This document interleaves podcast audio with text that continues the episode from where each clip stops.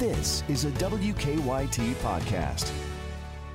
All right, it is Friday afternoon, and that could only mean one thing for all you crazy sports fans out there. That is Facebook Live. Brian Milam, Lee K. Howard, and a busy, busy weekend for UK athletics and high school football tonight, things in between.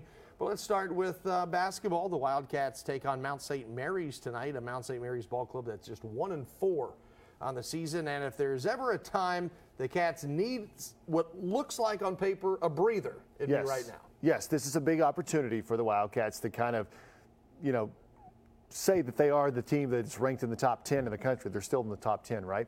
Uh, they are a team that came into the season ranked number two, moved up to number one, and then, of course, that Evansville slip up has knocked them down and maybe knocked down some of their confidence just a little bit. So tonight is a great opportunity against Mount St. Mary's for them to kind of get back to their winning ways and show that they are a top 10 team. This is part of the BBN Classic. Kentucky will play Lamar on Sunday and then take on UAB next week. So it is a, a busy time. And, and for some of you that are wondering why a BBN Classic spread out over a week and a half span, for all of us old timers who remember the UKIT back in the day, when you had Kentucky, you would have another tough opponent, and then you would have what Dick Vitale would call two cupcakes. Well, in this case, you've got Kentucky and you've got three schools that are of lesser tier talent. Let's not fool ourselves on paper. But as we've seen, Kentucky has struggled the last two games. Uh, certainly against Evansville losing, and then Utah Valley.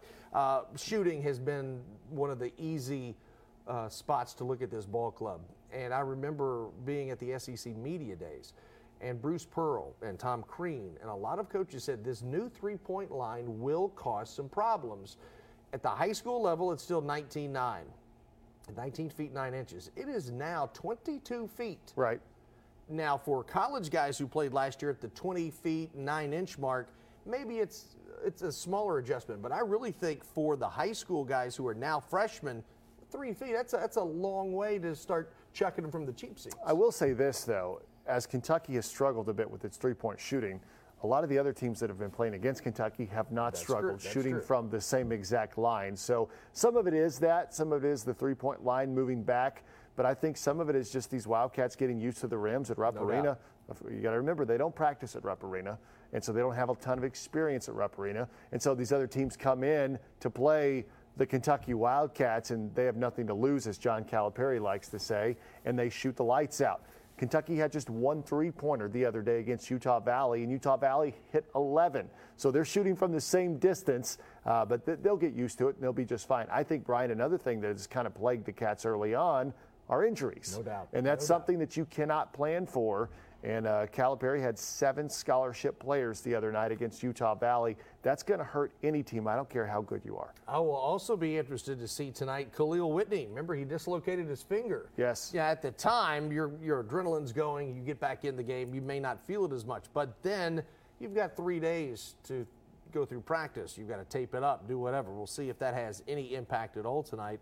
Uh, but it would be nice if some of these guys don't have to play 35 minutes, 36 minutes, 33 minutes, because Cal does like to use a bench if he has one. He just doesn't have one right now where scholarship players are concerned. And we saw what the Cats can do the last time they played with a full complement of players, minus Dontaie Allen, who's going Right. to be out for a little while, was the Michigan State game. And, and you saw how well they played. And it allows those post players, especially, to play a little more freely. Uh, you know, Sure.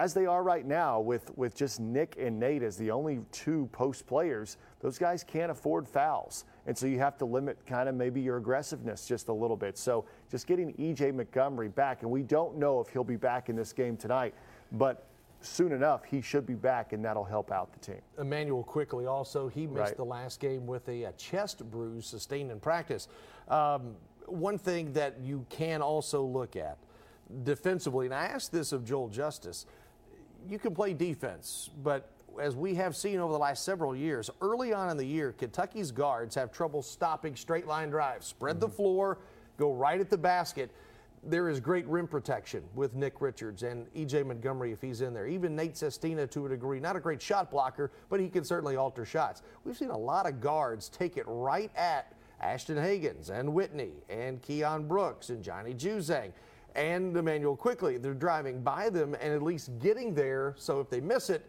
they do have a chance to get the putback basket where Cal has said before, just put it up on the rim.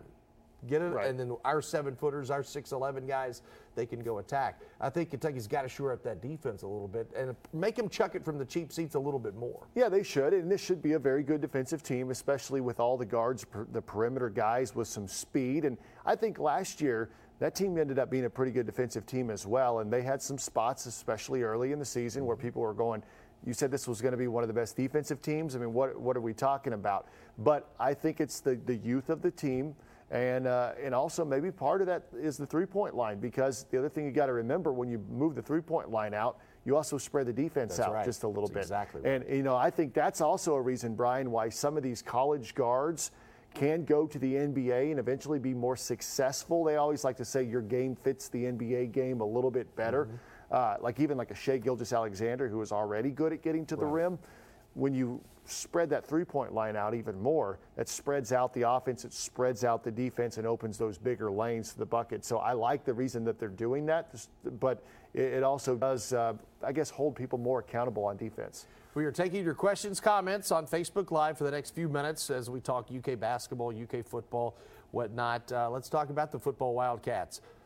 Biggest game of the year is tomorrow. I know every game is the next biggest game, but this is a biggie because you're going to have potentially some bad weather. I know weather can't be bad or good, but we know you know what I'm talking about. It's going to be cold. It's going to be windy. It's going to be rainy, allegedly.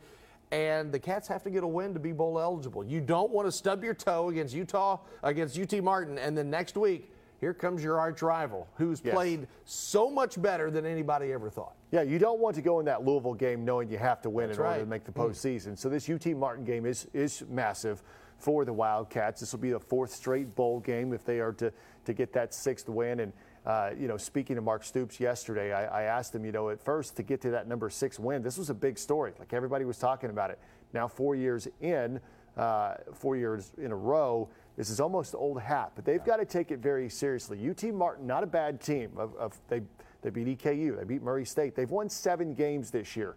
Of course, they don't have the talent overall as the Wildcats uh, as the Wildcats do, especially the depth. But they're a team. This will be their last game of the year, Brian. They're coming in here. They've got seven wins, like I said. There's no postseason at their level, so you know they're going to put it all, all on, on the line. To quote John Calipari, this is their Super Bowl. This is their Super Bowl, right?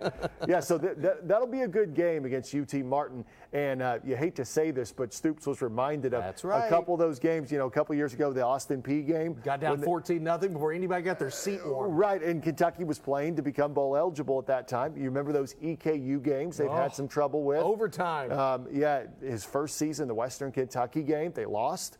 Um, so Stoops remembers these games, and he's not going to go into these games thinking, "Oh, this is uh, UT Martin." He he's going to have his guys ready to play. No question. A win puts the Wildcats at six wins, makes them bowl eligible, which by today's standards, you are going to be playing in the postseason. The Louisville game is just icing on the cake, but certainly a game the Cats want to win. Tonight is high school football regional championship football. Uh, the winner goes to the state semifinals. In Lexington, there are two teams still alive, and that is Douglas. They will take on the Southwestern Warriors.